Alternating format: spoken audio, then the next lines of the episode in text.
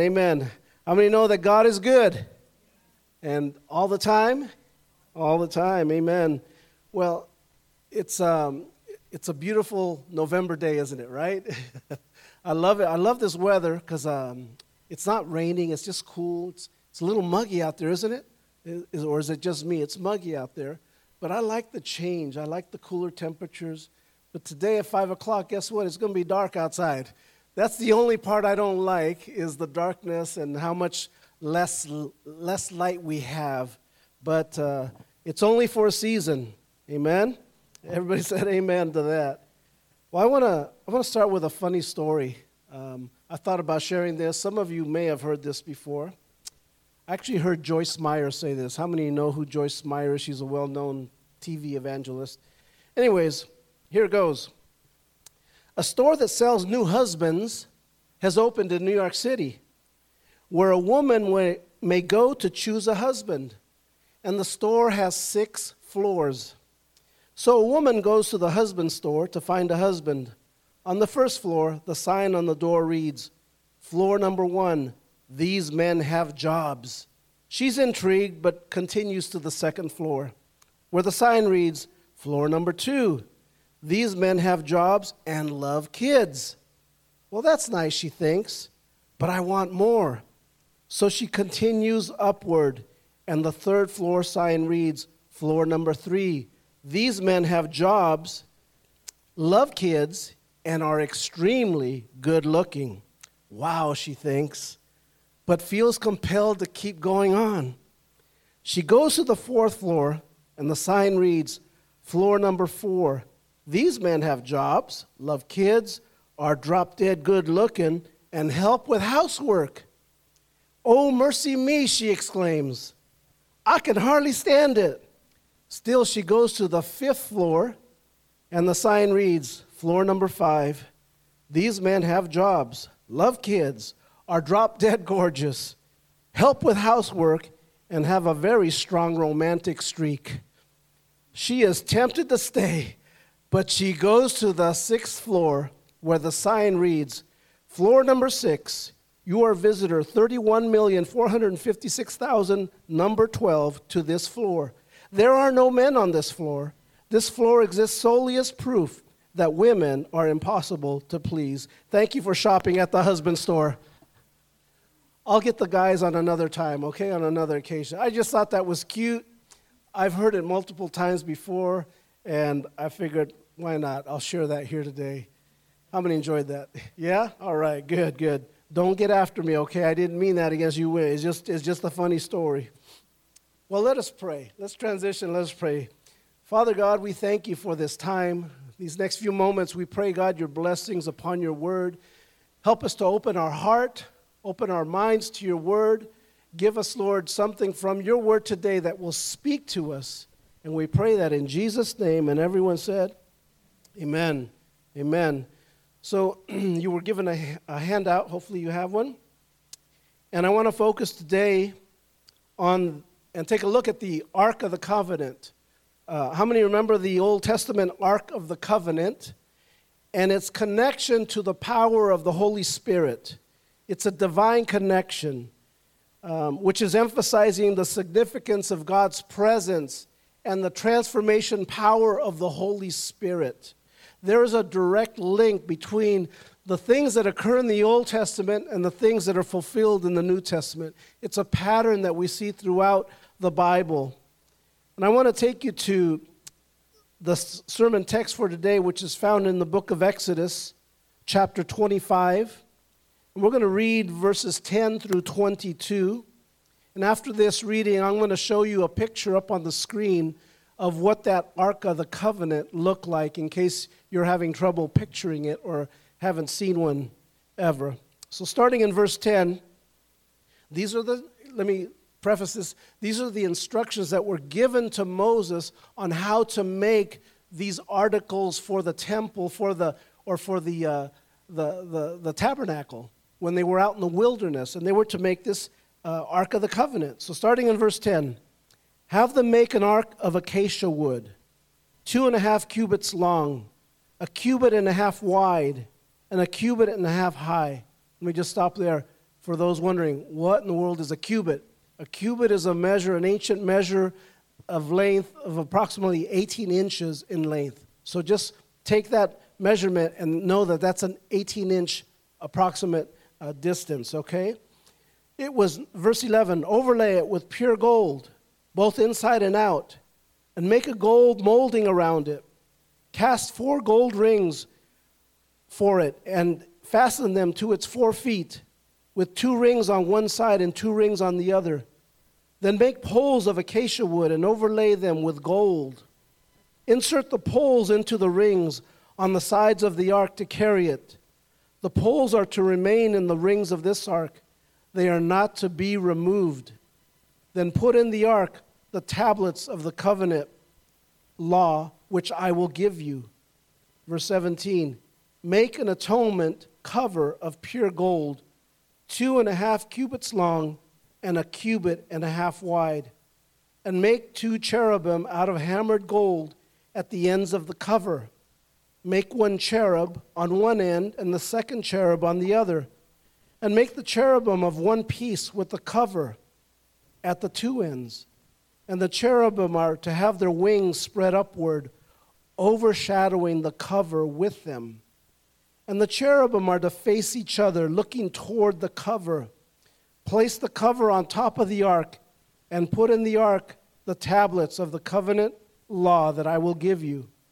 There above the, co- the cover, between the two cherubim that are, the, that are over the ark of the covenant law, I will meet with you. I will meet with you and give you all my commands for the Israelites. See, the ark in the Israelite community to those believers not just yet. It, it, represented the presence of God with the people of Israel. Wherever that ark went, the presence of God moved with them. It was a symbol for them and a, also for other people that God Almighty was with them.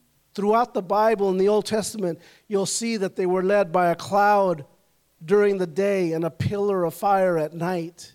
Amen. Only the priests from the tribe of Levi could carry the Ark of the Covenant.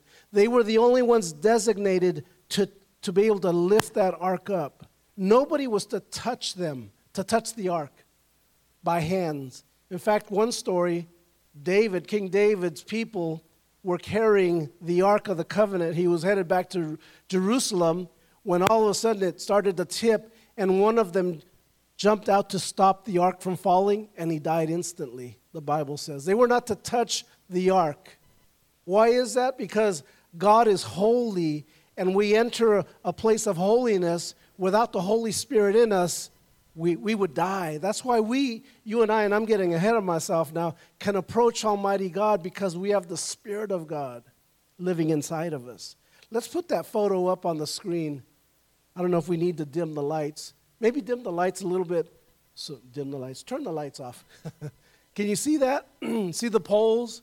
Two poles, and then the two angels on top, the cherubs. And then that's the mercy seat on top. In between the two angels is where God's Shekinah glory, his presence would dwell. He said that he would his presence would be located right there. And inside of this Ark of the Covenant were three items the Ten Commandments, the, the tablets of stone, there was a pot of manna which was fed to the Israelites. They ate that day by day by day. And also the rod of Aaron, which had blossomed. And so it, those three items were in the Ark of the Covenant. Amen. You can get the lights back on. And uh, the Bible doesn't tell us, we don't know, history doesn't tell us where the Ark of the Covenant is today. Some people believe it was destroyed when Jerusalem was destroyed. Some people believe that they hid it. Some people believe it's a church in Ethiopia. That's one of the biggest um, stories out there. There's a certain church in Ethiopia, and they believe they are the keepers of the original Ark of the Covenant. Other people believe it's still under the Temple Mount, buried there right now, and that one day it will be exposed again. We don't know where it eventually went. But here's, here's what I want to touch on the mercy seat. The meaning of the seat was significant. That was the cover. That was called the mercy seat because God's Shekinah glory appeared over the mercy seat. His presence would come on in that place. And so picture this this was in the tabernacle, this is in the wilderness. It wasn't a building, it was a tabernacle, a convertible uh, synagogue, essentially. And there was the holy place, and then the holiest of holies, which is a room that only the priest was allowed to enter. And in that holiest of holy place was where the Ark of the Covenant was located. And once a year, the priest was to put the bull's blood, offer a sacrifice, and pour it on the mercy seat. And God's presence would come there. And that was a sign, it was, a, it was called the Day of Atonement, Yom Kippur, which we are all familiar with. The Day of Atonement, what it was, was a propitiation for the sins of of the Hebrews. What it was was God's way of saying, look, this is a sacrifice for your sins. And so I'm saying that so that you see what happens in the New Testament. Are you tracking with me? Following with me? So the mercy seat was significant. It was how the Lord communicated with his people. Let's read the next verse in Exodus chapter 13 on your outline, starting in verse 21. By day, the Lord went ahead of them in a pillar of cloud to guide them on their way, and by night in a pillar of fire to give them light, so that they could travel by day or night. Neither the pillar of cloud by day nor the pillar of fire by night left its place in front of the people. Did you catch that? The Israelites were guided day and night. Every, every day they looked to those signs. Well, where should we go now, Lord? And the Lord would lead. Ever wonder in your life, where should I go to now, Lord? What should I do now, Lord? Do you ever wonder that? The Holy Spirit is within us to lead and guide us. It hasn't changed. In fact, it's only gotten better. And uh, we'll touch on that. Wherever the people of God moved through the wilderness journey that they were on, the ark moved with them. God's presence was with them.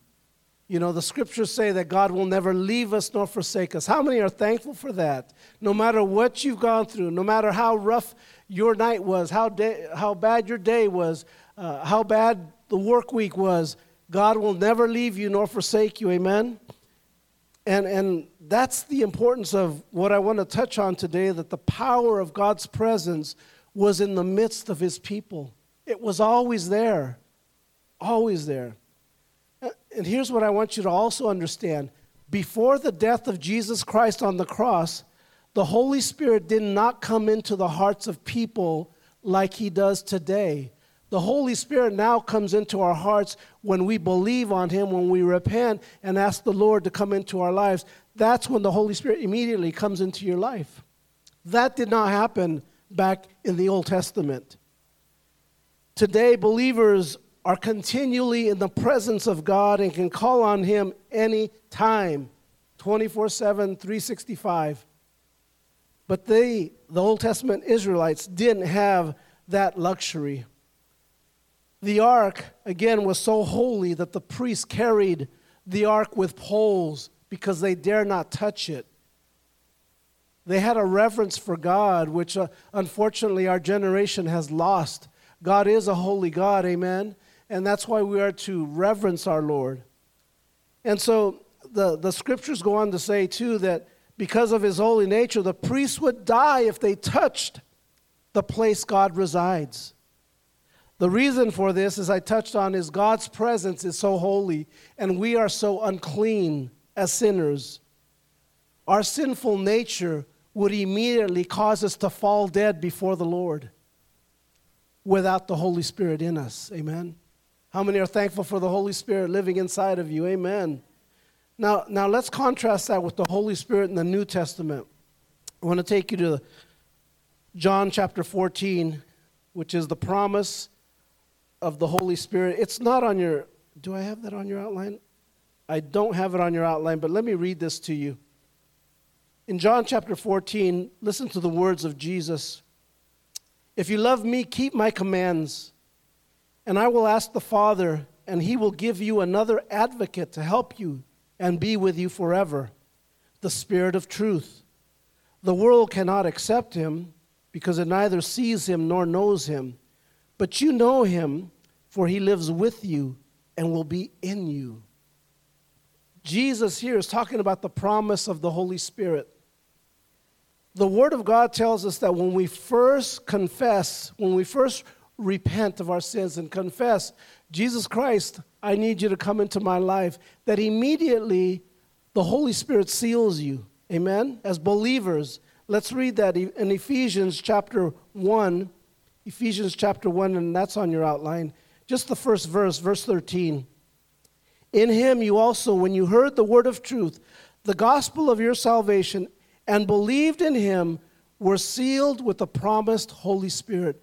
When you believed on Jesus Christ, the very first time you came to an altar and confessed your sins, Jesus Christ swept your temple out.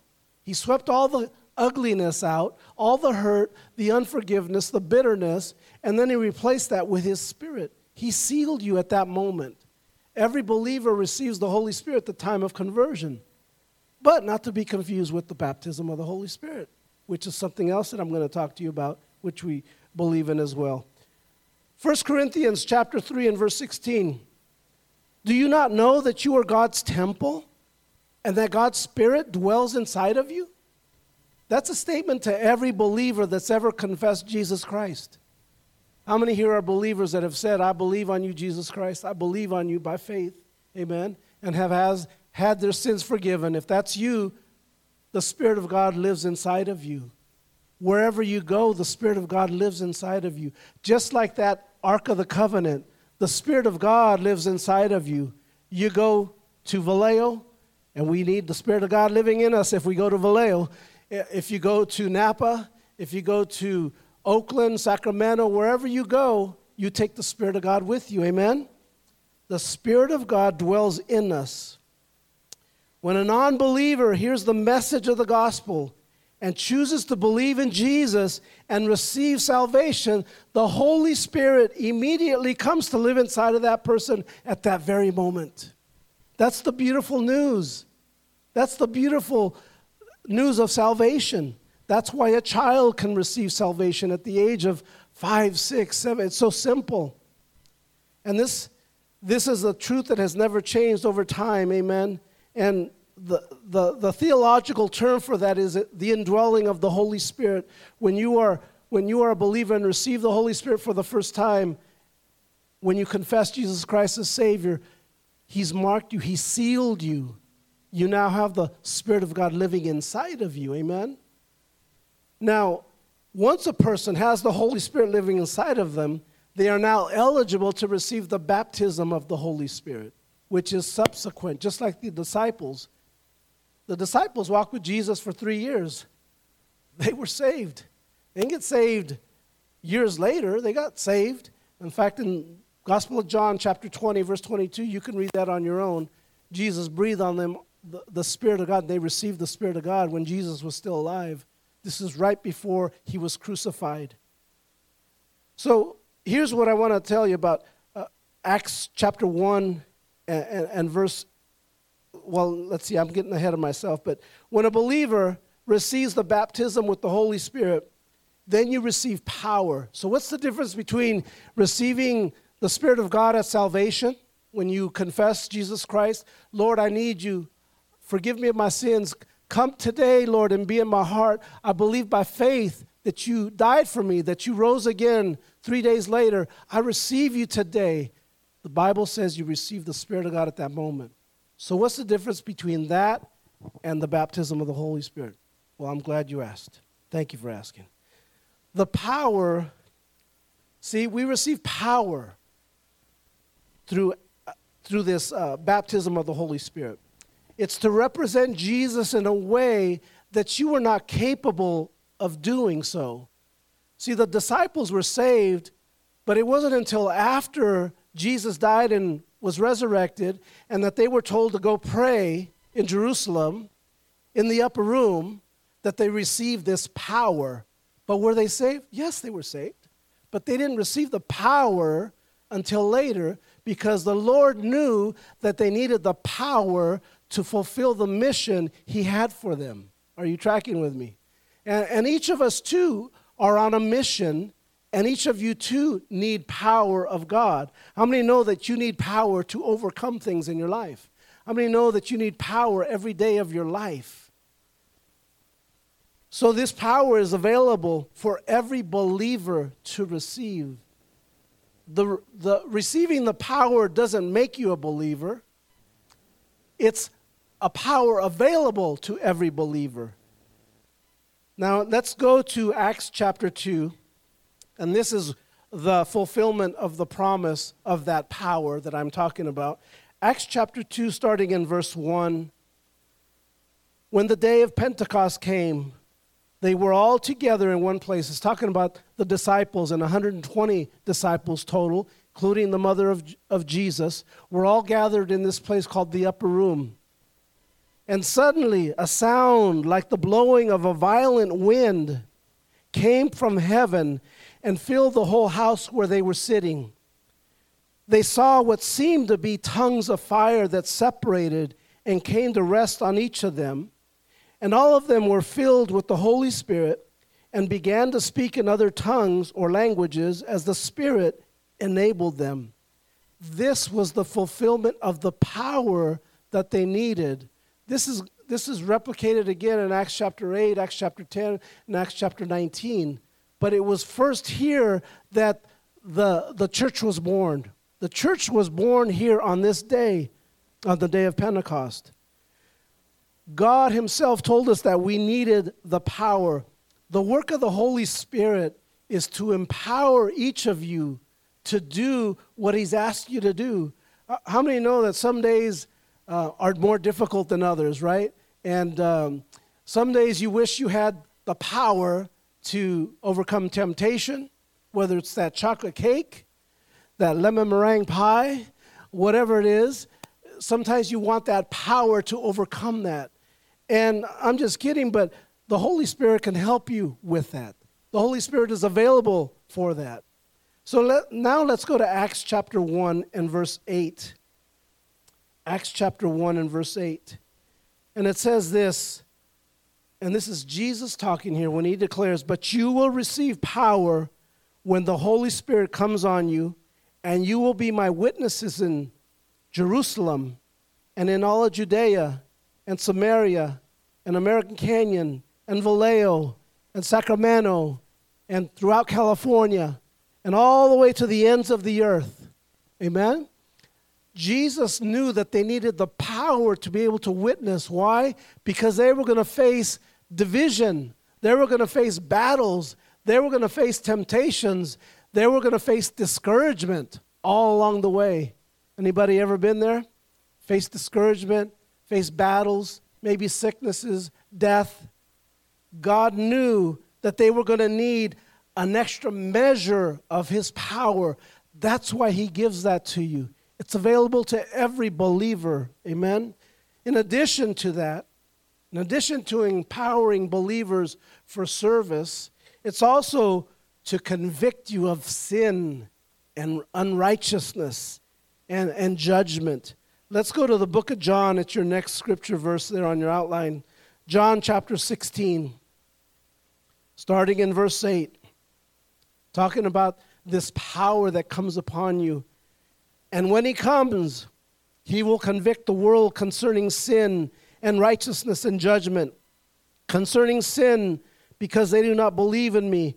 Concerning righteousness, because I go to the Father, and you will see me no longer concerning judgment, because the ruler of this world is judged. The Holy Spirit was given to bring about conviction of sin. Amen. Is it no wonder that you can you and I can be doing our thing on a daily basis and all of a sudden you start to go do this and the Lord is right there going. Ever have the Lord do this to you? And then that's up to you and I at that point you have a choice we all have choices. Now you can go, Lord, I didn't see you, I didn't hear you, and just keep going and do whatever it was that you know. Because here's the thing about the Holy Spirit conviction it touches us right here. It's not a knowledge thing, it's a heart thing. The Holy Spirit convicts us here in our spirit. And when we know that it's that it's from the Lord, that's when you got to be very very careful because now you're toying with the things of God. You're toying with the things that he's asked you. Hey, you need to stay away from that. You need to be aware there are consequences to that. And that's why the Holy Spirit convicts us of sin. It also leads us into righteousness. It also, he doesn't just tell you, you can't do this, you can't do that, and you can't go here and can't go there. He's also telling you, this is how you lead a life of righteousness. This is what you do. This is how you live. This is how you speak. Amen? The Lord spends more of that than he does correcting you. And I'm thankful for that. The Holy Spirit, how he can lead us and guide us into all righteousness. Can I get an amen? Not only does he convict us of sin, righteousness, and judgment, but he guides and teaches. I don't have the scripture for you up here, but it's, in, it's found in John chapter 16 and verse 13. He guides us and teaches us. Just like the, just like the uh, Old Testament Israelites, every day they were guided by the cloud, by the fire at night. God guided them. God still guides you today. Lord, help me today. Give me wisdom today. Lord, I need your direction. Do I take this job? Do I leave this job? Lord, help me with the choices at work that I have this week, how to manage these people, uh, how to manage these business decisions that I got to make it at work, um, what, whatever it might be. God will give you wisdom and direction, but you got to ask Him. Amen? And that's what He wants to give you. His Holy Spirit to guide you, to teach you. Also, that same power gives us the fruit of the Spirit. It's why you can have love, peace, joy, kindness, goodness, temperance, all those wonderful nine fruit of the Spirit that comes from the Holy Spirit. Because it's not in your nature, I'll tell you that right now. It's not in your nature, it's not in your carnal, earthly, woman, mankind nature to be good, to be kind, to be gentle. How do I know that? All you got to do is go out and fight the traffic any day on a Monday through Friday, and you'll see what kind of nature people have. They, they, the nature rises up with finger pointing and this and that. You'll see guns drawn out on the highway. I mean, there's all sorts of things out here nowadays. God came to give us the fruit of the Spirit. And then I think more importantly than all, the Holy Spirit came to be your counselor. He came to be your comforter. How many have relied on the Comforter over the years to bring them peace, to bring them comfort over the loss of a loved one? He brings us comfort, He brings us peace. That's what He came to do. And that's found in John chapter 14, verse 16. We're not going to take the time to read it. Um, we're almost done here just because my voice is, is going bad. But the, lastly, comparing the Ark of the Covenant and the Holy Spirit. Both represent God's presence with his people. If I can get some water from back there, please. the ark foreshadowed the coming of the Holy Spirit. The ark that we saw foreshadowed the coming of the Holy Spirit. But the Holy Spirit fulfills and surpasses the ark's role. Why? Well, the ark was limited to physical location, but the Holy Spirit indwells every believer. Like my cup? It's Bianca's. Appreciate that. I didn't pick that color. She did. All right. The ark contained symbols and was partially symbolic, while the Holy Spirit brings transformation and empowerment to us as believers. The ark provided guidance through the wilderness, and the Holy Spirit guides us through life's journeys and difficulties of which you and I will have in this life. How many know that? Amen. So, here as I close, I just want to wrap this up with well, how can I apply that in my life today? How, uh, what good is this, Pastor Rick? So, first of all, recognizing the Holy Spirit's presence in our life. Do you recognize, do you make time for the Holy Spirit in your life? Do you make some time to just be alone and let the Holy Spirit speak to your heart? Do you seek the Holy Spirit's guidance and empowerment? Lord, guide me today. Lord, empower me today. I want to have all the power of the Holy Spirit living in my life. Also, living a life filled with the fruit of the Spirit. All of us can work on this, can't we? All of us. None of us are perfect on the fruit of the Spirit. I promise you that. You know, and maybe your spouse knows where you lack, but the Holy Spirit knows of all. And you can ask the Lord, Lord, help me to live a life spirit led by the fruit of the Spirit. And then ultimately, you apply that by cultivating a deeper relationship with the Holy Spirit. You know what we're doing at the beginning of our of our Sundays? Have you noticed the scripture readings and then the prayers? The scripture readings and the prayers at the beginning of every service. Been doing that for over a couple months now. That's intentional to draw us into his presence, into God's presence. When you read God's word and you reflect on God's word, God then is there in the midst. Picture that tabernacle. We're putting the sacrifice on the mercy seat, and God is there. What we're doing with our with our words is we're just declaring, God of Abraham, Isaac, and Jacob, we love you. We need you. We desire your presence.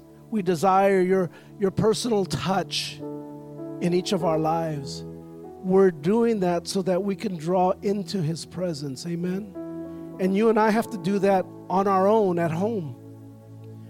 Hopefully, this is not the only church you're getting during the week. Hopefully, Sunday is not the only spiritual substance you're getting all week long. If you're able to join us on Zoom on Wednesday nights, great because we only got a couple more of those these mo- this month because then we're going to stop for the year. December, we're going to take off and we'll start up in the new year. But you got to get your, your spiritual, your, your spirit fed during the week, is what I'm trying to say. And we got to make time for the Holy Spirit to minister to us. Amen? Go ahead and stand with me. We're going to close today. Thank you, Lord. Thank you, Father.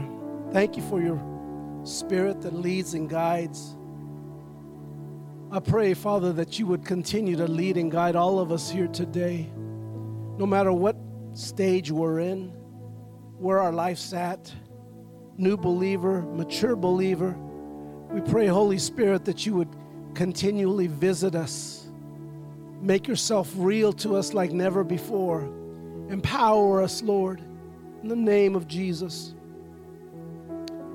And Lord, help us to seek your guidance and empowerment in our daily lives, that we might know you on a deeper level, that we might walk with you in a different way, that we might seek more forgiveness, more love than ever before. Father, we thank you. We thank you for the promise of the Holy Spirit. We thank you for your prayers, for your presence, Lord. We thank you today. We love you, Lord. We pray your blessings upon Mother Betty today as this is her first weekend living in her home, in her new home in Tracy. We pray your blessings upon her um, condominium that it would sell, just placed on the market, that it would not take long to sell, Lord. We pray, God, that your favor would rest upon her. Anybody else have a need today in their in their body or know of a need today? Just raise your hand. You don't have to say what it is. Just Lord, you see the hands raised around us right now. Lord, I believe that's everybody in this place. And Lord, I pray whatever it is that they are going through or the people that they know that are going through something, I pray that you empower them, Lord, right now. In the name of Jesus. Bring healing, Lord, where the healing touch is needed. Bring strength, Lord, where strength is needed. Bring courage, Lord, where courage is needed. Bring forgiveness, Lord, where forgiveness is needed. Lord, you know exactly how to lead and guide us today. We're praying that you do that, Father, that you lead us and guide us. And we give you thanks and praise today in the wonderful name of Jesus. And as always, we pray this blessing. Just lift your hands one last time as I pray the blessing over you. The Lord bless you and keep you. The Lord make his face shine upon you and be gracious to you. The Lord lift up his countenance upon you and give you peace. In Jesus' wonderful name, God bless you and have a great Sunday. Amen and amen.